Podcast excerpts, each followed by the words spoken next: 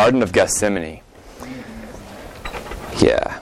So we're picking it up pretty late in Mark's gospel account. So this is like uh, the final evening with his with Jesus with his disciples prior to his trial, torture, and crucifixion. And so Jesus has been publicly ministering uh, across the whole area to people. He's been uh, teaching Jews in synagogues. He's healed the sick. He's ridden, risen the dead to life.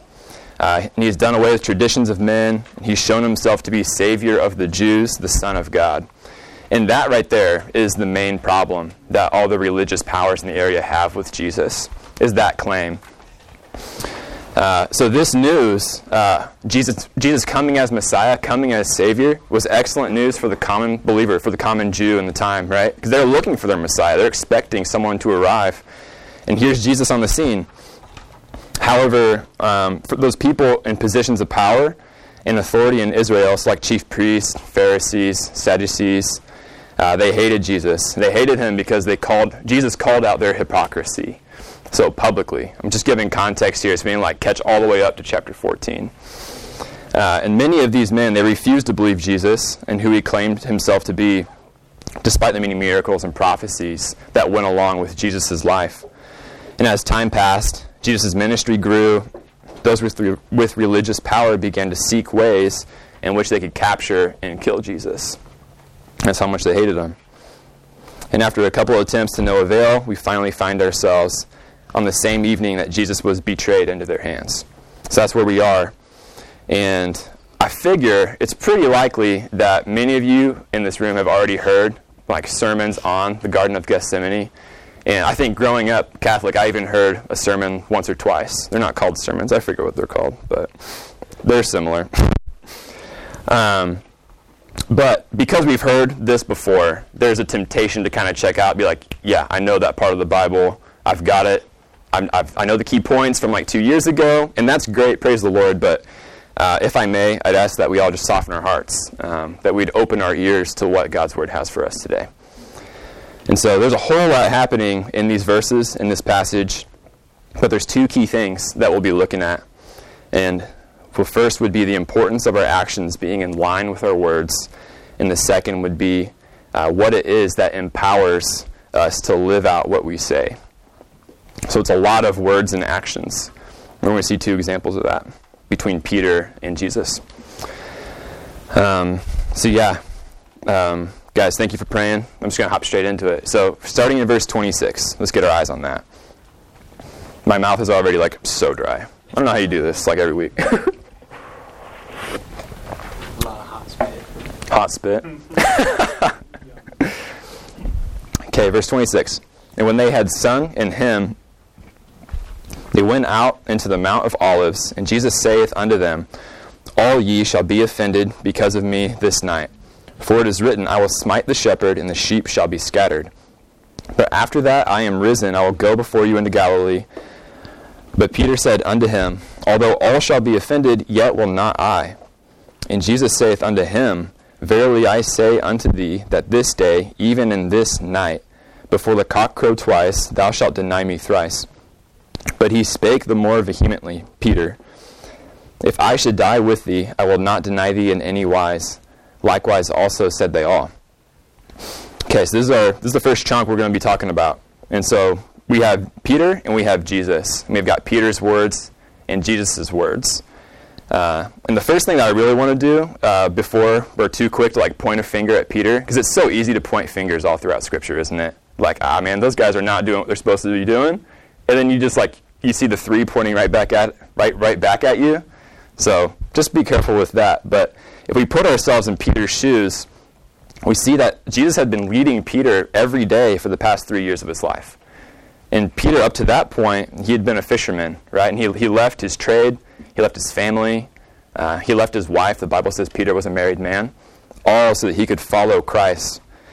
And so this would be a really trying time because now uh, Peter's heard Jesus say, uh, I'm going to be smitten or I'm going to die and then raise again. That's not new news to Peter, but what is new is the timeline. So notice that Jesus says, because of me this very night. It says this night, but things are starting to go down. So it's, it's all coming to an end, and that would have really shaken Peter. And it made me think. So you, you know when you hear something that's true, like you hear it to be true, um, and you know that it's true, but you, like you, you refuse it because you don't want it to be true. Like you hear it, you know it's true. I don't want it, so it's not true, right? It's kind of like that scene. Who's like Star Wars fans? Anybody in here? All the nerds. Cool. Me too. Big fan growing up. You know that scene where Luke Skywalker is like hanging on that pole, you know, and Darth Vader comes up, and what does Darth Vader say? He's like, Luke, I am your father. And what does he do after that? He like screams his mind out. No, it's not true. Okay, well, this is kind of a silly illustration, but uh, this this could be uh, reasoning to why Peter said what he said. I mean, he's caught up in these emotions. He's been following Jesus, and all of a sudden, Jesus is going to die. Man, Peter doesn't want to believe that, and so what does he do? He he denies. He just denies Jesus' words. So what we learn is we can deny truth, but that doesn't change the truth itself. Um, Peter's focus was on defending himself instead of trusting the words of Jesus. Um, Jesus is saying several things here. Uh, we can break them down into two main categories. And that would be the first uh, Jesus is quickly approaching death and resurrection. So, anything, it's like that did not come over very well.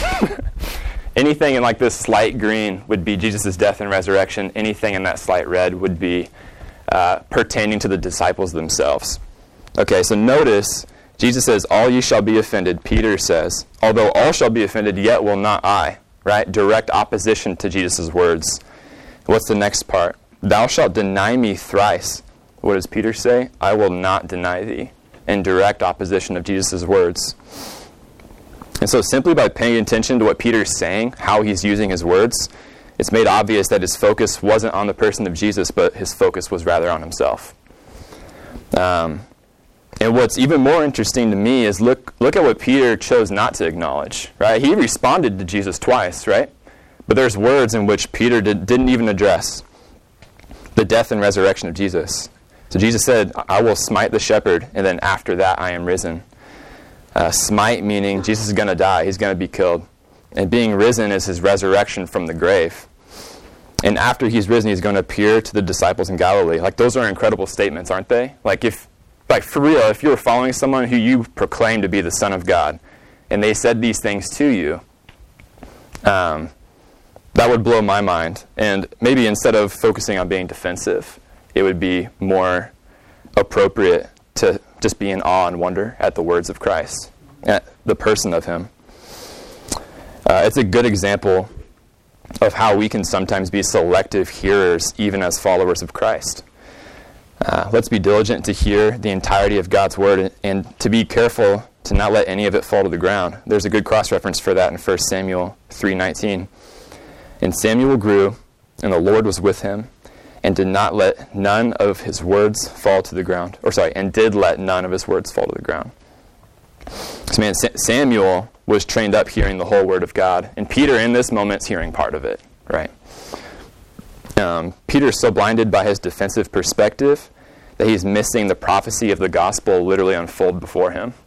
So this has been prophesied before in the Old Testament, and Peter would have known that uh, from the teachings of Christ. But here it is, literally unfolding before him as the minutes and the hours pass. But he's missing it because he's focusing on the wrong things. So instead of hearing all that Jesus had to say and trusting in him, uh, Peter was instantly defensive. Uh, what we can learn, uh, guys, when our focus is on ourself, so on our flesh, right? It leads us to sowing in the flesh. And man, whatever you sow, that will you. Yeah, exactly. So, where does our focus need to be? It shouldn't be inwardly as Christians, right? And as believers, uh, we should be focusing on the person of Christ through God's word when we have His perfect word.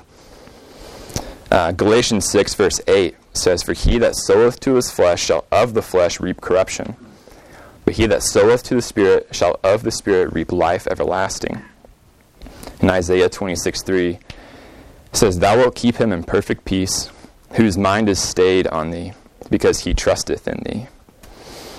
Um, that's beautiful. Uh, back to the point about like being careful about pointing fingers. Uh, this this part really stuck out to me, and like Julia, my wife, knows this more than anything anyone else. But I can be really quick to being offended and get defensive, and so uh, I don't always have that perspective that I need in order to just avoid that type of reaction. Uh, but we need to. As believers, we, we need to. Um, I often find myself reacting quickly, just like Peter, uh, even to things that weren't intended or meant to be offensive or harmful. And it can be easy to get in this mode uh, when our focus is on the wrong person, right? So we need to be paying attention to where our focus truly lies. Uh, so we see Peter's words. Uh, we see what he's claiming, right? I will, I will not, uh, I will de- not deny thee, right? And then so we look forward. and We see, well, okay, what does Peter actually do? I mean, thank, thank God that we actually know how the story ends here, right? If we read towards the end of the chapter, um, if we do a fast forward, we see Peter doing the very thing which he so vehemently stood against, which was denying Christ. Man, Peter used some really strong words. He claimed that he was not going to do that thing, and what ended up happening? He did that thing, right? That's like a little Van Sneed there. Van Sneed does that thing all the time. Too much postscript plus. And this brings us to our first key point. Peter's confidence in his flesh was greater than his faith in the words of Jesus. Jesus told him what was going to happen. Jesus, Jesus told him the actions that Peter would live out. Peter says, No, that's not true. But Peter's confidence in himself was higher than the words of Jesus. Proverbs 3, verse 5 says, Trust in the Lord with all thine heart, and lean not on thine own understanding. This is one of the verses that Josh across the hall there wrote in my Bible when he gave it to me when we finished discipleship. And it's a super sweet one. It just really cements where we need to put our focus. Okay. Water like doesn't flow out of that little cup. out of the lid. Okay, so we saw Peter's words, we saw Peter's actions, we saw where his focus is at, right? So we're going to look, we're, going to turn the page, so to say, and we're going to look at Jesus' words and his own actions. So it's kind of contrasting. So if we look in verses 32 through 41, I'll read those for those now. They're up on the screen. And they came to a place which was named, named Gethsemane. And he saith to his disciples, Sit ye here while I shall pray. And he taketh with him Peter and James and John, and began to be sore amazed and to be very heavy and saith unto them, My soul is exceeding sorrowful unto death. Tarry ye here and watch. And he went forward a little and fell on the ground, and prayed that, if it were possible, the hour might pass from him. And he said, Abba, Father, all things are possible unto thee. Take away this cup from me. Nevertheless, not what I will, but what thou wilt. And he cometh and findeth them sleeping, and saith unto Peter, Simon, Sleepest thou? Couldst not thou watch one hour? Watch ye and pray, lest ye enter into temptation. The spirit truly is ready, but the flesh is weak. And again he, being Jesus, went away and prayed and spake the same words. And when he returned, he found them asleep again, for their eyes were very heavy. Neither wist they what to answer him. And he cometh the third time, and saith unto them, Sleep on now, and take your rest. It is enough. The hour is come. Behold, the Son of Man is betrayed into the hand of sinners. So, we saw Peter's focus, right? And which way would that be going? Be inwardly, right? His focus was on himself. In Jesus' focus, we can see this in the words that he's praying to God as Father. Uh, he's, he's focusing on the Lord and the Lord's will. Um, in Mark 14 36, we can see how that ends. It says, But what thou wilt. It says, Nevertheless, not what I will, but what thou wilt. And in Matthew 26, 42, uh, he, went, he went away again the second time and prayed, saying, O my Father, if this cup may not pass from me, except I drink it, thy will be done. Again, pointing away from himself, he's pointing to God. And it says in Matthew that Jesus returned a third time and prayed those same words. He prayed, Thou wilt, thy will, thy will. So if we break down verse 36, um, we see Jesus say, Firstly, all things are possible unto thee. So Jesus had faith that God could make a new way. Um, we see Jesus pray, Take away this cup from me.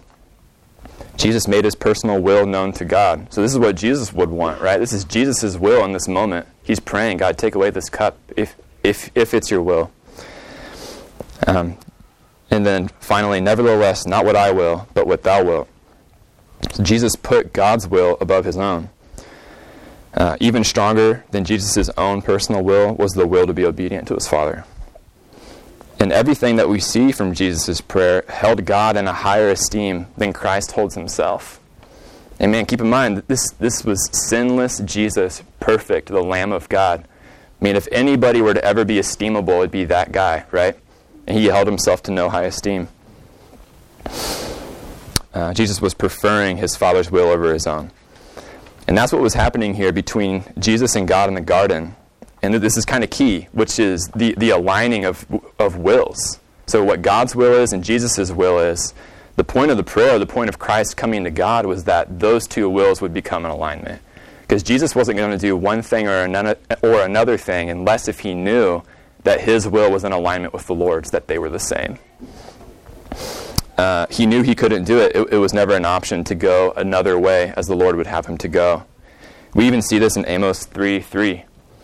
Um, can two walk together except they be agreed? And kind of let that sink in. No. you know? Like you want to go Chipotle, I want to go Chick fil A. Two different directions, not going to work out. We're going to be splitting up, okay? So that's not what Jesus did with God the Father.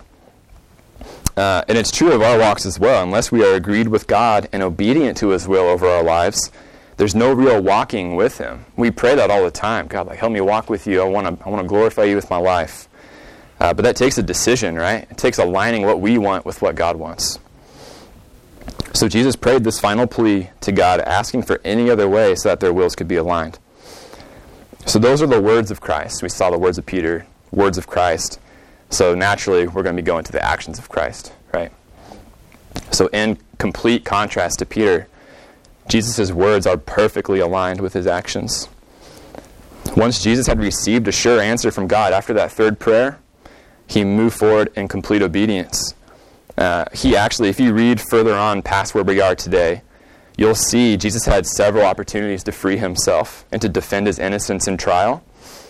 Uh, he could have done that if he followed his own will. If he was going his own way, I mean, he could have done that. You, we see throughout all of the beginning of the gospel Jesus answering extremely wise to where no man had any answer to him. And so Jesus could have defended himself. He could have chosen to do that. And we see it in these three verses here. And there arose certain and bare false witness against him. What did Jesus do? He held his peace and answered nothing. Is Jesus walking in the will of his Father?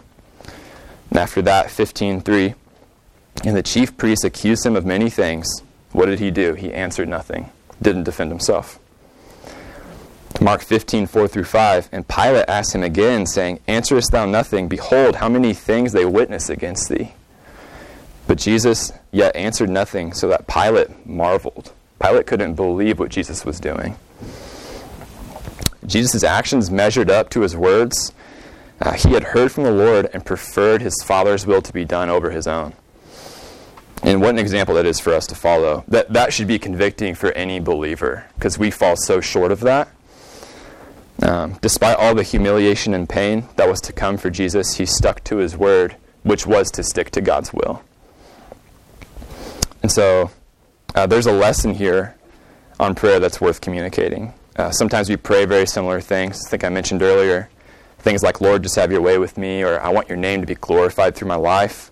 And especially like, just move me out of the way, God. Like, how often do we pray that and then step right in God's way? You know, move me out of the way. Here I am in the way. Sorry, your will can't get done. Uh, it's all based on our actions. Um, that's a fantastic prayer. I'm not, I'm not trying to convince you guys not to pray that type of prayer. We should be doing that. Um, but we need to be careful and cognizant of what we're actually praying upon praying this type of prayer, God doesn't show up and begin to puppet master us around, right? Against our own will. That's not the God that we serve. We have a free will, He's given it to us. Uh, God desires us to desire Him. He desires for us to choose and obey His will over our own. Uh, because in doing so, we show who our true love really is. I mean, a puppet master and his puppet, just making the puppet do whatever they want there's really there's there's no love being communicated from the puppet to the master. Obviously, it's an inanimate object, so that's where the illustration kind of dies. But you guys kind of get what I'm saying. Uh, what's really cool is like an owner of a retriever or a lab. It's like, man, when your dog loves you back, like, oh yeah, that's one of the best feelings ever is when you have love in return based on like someone's own will. That's the God that we serve. He gave us free will. So how, the question is like, how do we do that? How do we align our actions with our words? We're not perfect, right? The spirit's willing, but the flesh is weak. And the key word that God gave me was resolve. Resolve just means to predetermine or to make a decision where you are right now in your faith to move forward in obedience. Like, God, despite the season, despite the emotions, I'm going to move forward in this. That's what resolve looks like. And that's key point number two. Jesus' resolve to obey his Father's will was greater than his desire to force his own. And can you say the same of yourselves? You know, God, I've got this I got this one thing I really want to do with my life. But I know for sure it's not something you have for me. Right? Lord, I, I want I just want my life to glorify you and you go off and do your own thing. I think all of us are guilty of that to some degree. And if anybody ever deserved to live out their own will for their lives, it was Jesus Christ. But instead, he set the example that we all need to be following. So John 17, 4 up there says, I have glorified thee on the earth. I have finished the work which thou gavest me to do. And 2 Timothy 4, 7 says, I have fought a good fight. I have finished my course. I have kept the faith. How cool would it be to be able to say that at the end of your life? Convicting. Okay, this is kind of our last our last chunk of stuff we're going to be talking through, uh, and it's, it's the victory of Gethsemane. And so, h- how many of you guys would have been at like, who, who goes to all church retreats? Who's been to one? What about 2019? Yeah, Mark Trotter? Remember Gethsemane? Yeah. So I, I listened to the whole thing again. And I just got to say, that guy can preach. like, I'm sorry I'm here. but man, I, I took away some things from Mark, and I just want to share some of those things. So this is a direct quote. The battle between my will and thy will isn't fought at the cross. It's not fought at Calvary. It's fought in Gethsemane. The victory of the cross is won in Gethsemane. It's, it's won in the garden. I mean, we're called to follow Christ and having the same type of resolve that Jesus had in the garden, to make that same type of strong decision of who we're going to follow. But it was a battle to arrive at that place, right? and we see the agony that Christ was going through in that moment of making that decision. So we're going to talk about that. Uh, Gethsemane isn't just a really cool word, it actually means something. This is a combination of two words. It means oil press. Geth means press, and Shemin means oil. Trotter taught me that. I'm thankful for it. And notice that when the, right in the very first verse we started reading from, it's located at the Mount of Olives. So if you've grown up like me your whole life thinking the Garden of Gethsemane is like this beautiful, flowery area, it could be, but likely historically it's an olive vineyard is where Jesus prayed. It's on the Mount of Olives. And when we look in Scripture, Mark talked about this. I'm stealing some more stuff, but it's all good. Olive oil has significance throughout Scripture and was used for many things. And I'm not going to go through all the cross references um, but I will list some of the things. Uh, it was used to anoint the children of Israel as holy, and it was used to sanctify or consecrate the vessels in the tabernacle, which was the dwelling place of God. It was used to anoint kings and priests for service and to provide light for lamps for continual burning. So we see that olive oil had this, had this awesome use as a picture of holiness throughout Scripture. And that's where we are. We're in the, we're in the vineyard, right? Jesus is praying to his Lord uh, to his father in the vineyard. Um, but before oil can be used for any of these specific purposes, you start with olives, right? And what has to happen to an olive to get oil out of it? Yeah, you gotta you gotta press that thing. Exactly. It has to go under some pretty intense pressures to get oil. And so maybe you guys can see where we're going, or you remember Mark's sermon, right, from 2019. In the Garden of Gethsemane, Jesus felt this same pressure in verse 33 it says he felt the weight of the pressing. Um, no, I'm sorry, he felt the weight of the pressing. It says, And he taketh with him Peter and James and John, and began to be sore amazed and to be very heavy. So Jesus was being pressed. In verse 34, he was sorrowful unto death. I've been sad in my life, but I've never been so sorrowful that I thought I was going to die. Uh, and saith unto them, My soul is exceeding sorrowful unto death. Tarry ye here and watch. And something we don't see in Mark, but we see in Luke. In uh, chapter 22, verse 44, uh, as he agonized and sweat drops of blood, which I looked up, and medically it can physically happen. It's a real thing that can happen to somebody under intense situations and pain. It says, In being in agony, he prayed more earnestly, and his sweat was, as it were, great drops of blood falling down to the ground. So, see this scene that Christ is in. See what he's going through just to align his will with, his, with God's will, right? So, this was no game. Uh, this was incredibly trying time, uh, but it was one that would serve to strengthen Christ to do what he did for us on the cross. Remember what Mark said the victory is not won at the cross, the victory is won in Gethsemane. It's the decision to be obedient and follow through. And so the question is have, have you guys had a Gethsemane moment? A moment where you decide that there's no turning back. We sing that all the time, right? No turning back, no turning back, all the time. Um, a moment where you were resolved to follow Christ as he was resolved to obey God.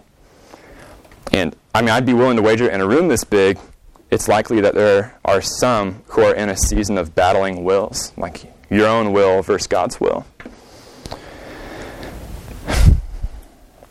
And it's that's my prayer is that this room of people would be a people who choose God's will over our own. It's so tempting to follow our own will, but that's not the Christ-like example that he set. And speaking from my own personal testimony, when, I, when I've been in this situation, when I've been in my Garden of Gethsemane, um, when I've been in that ba- sorry that battle, I don't regret for a second following the choose, following or cho- sorry choosing the following Jesus in the example that He set for me. What I do regret is trying to go my own way and straying off that path. Um, I'm willing to bet that Jeff would say the same thing in his life, and that anybody who's grown up in ministry um, would say the exact same. Uh, but praise the God that He uses us despite all those things. Um, so remember the, the olive. We talked about starts with the olive, right? Uh, the olive on its own, it's unable to produce oil, which is representing holiness. It's unable to produce that in itself. Uh, but when the olive is willing to yield itself to the pressures of the press, then oil flows out. So if, if we, if we as believers, if we desire to do anything for God with our lives, to have any signs of holiness, we can't rely on our flesh to make it happen in that moment. If we do, we're just the olive trusting in itself that it can produce oil without a press. Just like flexing real hard. Nah, it can't happen. There's not going to be any oil. But what the olive can do is be willing uh, to be subjected to the pressures of the press, right? Man, God, press me. Use me. It's a decision to be resolved to follow God with our lives. And th- this result here, the result is a loss to self, like to our flesh, but what is there to gain? Is to gain Christ. And that's everything. In Philippians 3, verses 7 through 8, says, But what things were gain to me, were gain, those I counted loss for Christ. Yea, doubtless, and I count all things but loss for the excellency of the knowledge of Christ Jesus my Lord for whom I sorry, for whom I have suffered the loss of all things, and do count them but dung, all for the reason of that I may win Christ. Is that your guys' heart? I mean, that's a huge that's that's a huge prayer. That's a huge statement from Paul. Um, this is our third key point: is the road to resolve is one of dying to self, but that road produces life, joy, and freedom. So for Jesus, his resolve led to his death at the cross. And we as believers, uh, we're called to follow an example of Christ, to bear our cross, to die to self. And a lot of you guys are like, man, that's heavy. That sounds terrible. Get me out of this room, right? Well, I mean, I'd agree with you if that's where the story ended, right? If it's just a story of death and suffering with no reward, praise God, there is reward in it. What is the end result? For Jesus, it was making a way for all sinners to be made righteous. We praise God that Jesus was faithful so that we can partake in that new life. And for us, the result of dying to self, it's seeing lost saved. man, going to Boston and preaching the gospel, it's awesome. Um, it's seeing Christ's name magnified. It's having true joy and fellowship with God that we have through Christ. And there's, there's so much reward in the life of the obedient, resolved Christian. But again, it takes that all of being willing to be pressed, right? Luke 9 23 through 24. And he said to them all, If any man will come after me, let him deny himself and take up his cross daily and follow me. For whosoever will save his life shall lose it, but whosoever will lose his life for my sake, the same shall save it. So we're coming to a close. Um, we're landing the plane, as Trotter would have said, right? We're, the, we're starting our descent. We're not done yet. Uh, but in closing, I just want to talk about Peter one more time. So remember the, the finger pointing and how he fell short? Well, luckily, that's not where Peter's story ended, right? When we look in the book of Acts, uh, right before Jesus ascends to be with his Father in heaven, he says, But ye shall receive power. After that, the Holy Ghost is come upon you, and ye shall be witnesses unto me both in Jerusalem and all Judea, and in Samaria, and, in, and unto the uttermost part of the earth. And then immediately after that, after being filled with the Holy Spirit, you guys know what Peter does? He, he gives this beautiful sermon, and he preaches to thousands of people. And it says about 3,000 souls were saved that very day and baptized. 3,000 people. This is the same Peter who, not that long before, a week or two prior, would have been denying Christ three times and walking away weeping. Man, despite how we've fallen short in our past, God still is willing to use us. Uh, and in fact, He's glorified by using weak people. Maybe you guys have heard that before. 2 Corinthians 12, verses 9 through 10 says, And He said unto me, My grace is sufficient for thee for my strength is made perfect in weakness. Most gladly, therefore, will I rather glory in my infirmities, that the power of Christ may rest upon me. Upon me. Therefore, I take pleasure in my infirmities, in reproaches, and necessities, and persecutions, and distresses for Christ's sake. For when I am weak, then I am strong. And when, when someone who's lost sees a, sees a saved, a weak, saved person being used by God, there's no other explanation than that God must be a powerful God. Right? So if you have weaknesses, join the club. like it's all good. God's going to use you regardless. All we have to do is be willing to be obedient to follow his will. I mean, I promise you, it's a promise from Scripture. God's going to use you if you walk forward in his will. So, man, to the believer in this room, like you've, you've got faith, you've got God's word and his will for your life, which would be the Great Commission. And you've been given the power of the Holy Spirit, just like Peter was in Acts chapter 1. But do you have resolve? Do you have that decision to live a life dedicated to serving and loving Jesus Christ? And I think I mentioned a verse that Josh wrote in the front of my Bible. He wrote several. I think my favorite one was Joshua 24:15. Now, I'm sorry it's not up here. Oh, I'm sorry, it is up here. Good. I did it. and if it seem evil unto you to serve the Lord, Choose you this day whom you will serve. So it's a, it's a, cho- it's a choice, right? It's a choosing. Whether the gods which your fathers served that were on the other side of the flood, or the gods of the Amorites in whose land you dwell. But as for me and my house, we will serve the Lord. Man, that's resolve right there. Regardless of what happens, me and my house, we're going to serve the Lord. And that's, that's my charge to all you who have faith in Jesus Christ being um, your Savior over your life, for Him taking your sin off you and dying for it on the cross and raising again. And for anybody in this room who does not have that testimony, who does not believe that, man, I, I urge you, get with someone in this room that you're close to. Get with Jeff, get with me, um, Julia, Lauren, because um, we need to get that figured out. You know, if we've got questions, then we should talk about it. Because the Bible that we have is real. It's not just a bunch of stories. And so, if there's a real eternal consequence for us waiting, and Jesus has already dealt with it, there's a free gift waiting for us. Man, all we have to do is use that faith within us to put our, put our trust, put our faith in Jesus. Then let's do that today. Today's the day of salvation. So, guys, thank you for listening. Thank you for having me here. uh, I do love you guys. Man, body of Christ is an amazing thing. So thank you. I'll, I'll pray us out. Um, Lord, thank you. Thank you for this this class, God. Thank you for every man and woman in here, God, that is willing to just do your work, God, to do your will, to lift praises to your name, Lord. And uh, I want to pray for, for everyone that heard these words, God, that heard your words, that we'd be willing to be obedient in moments of, of Gethsemane, in moments of great trial and, and pressing. Um, God, your Son set the perfect example for us to follow. And while it's not easy to take steps forward in that path, God, you strengthen us to do so with your Holy Spirit. So, Lord, thank you for this time. I do pray that it was edifying. Um, help us not to let words fall to the ground. Uh, but yeah, Lord, we, we do love you. And thank you for today. Praise in Jesus' name. Amen. Yeah. All right, how many of you can you show with your hand? I know uh, what God was prodding my heart. with. I know how this applies to me. Yeah. I was thinking. Thanks for doing slides. This is how we can apply it. And then you would say something else like, oh, actually, this is how we can apply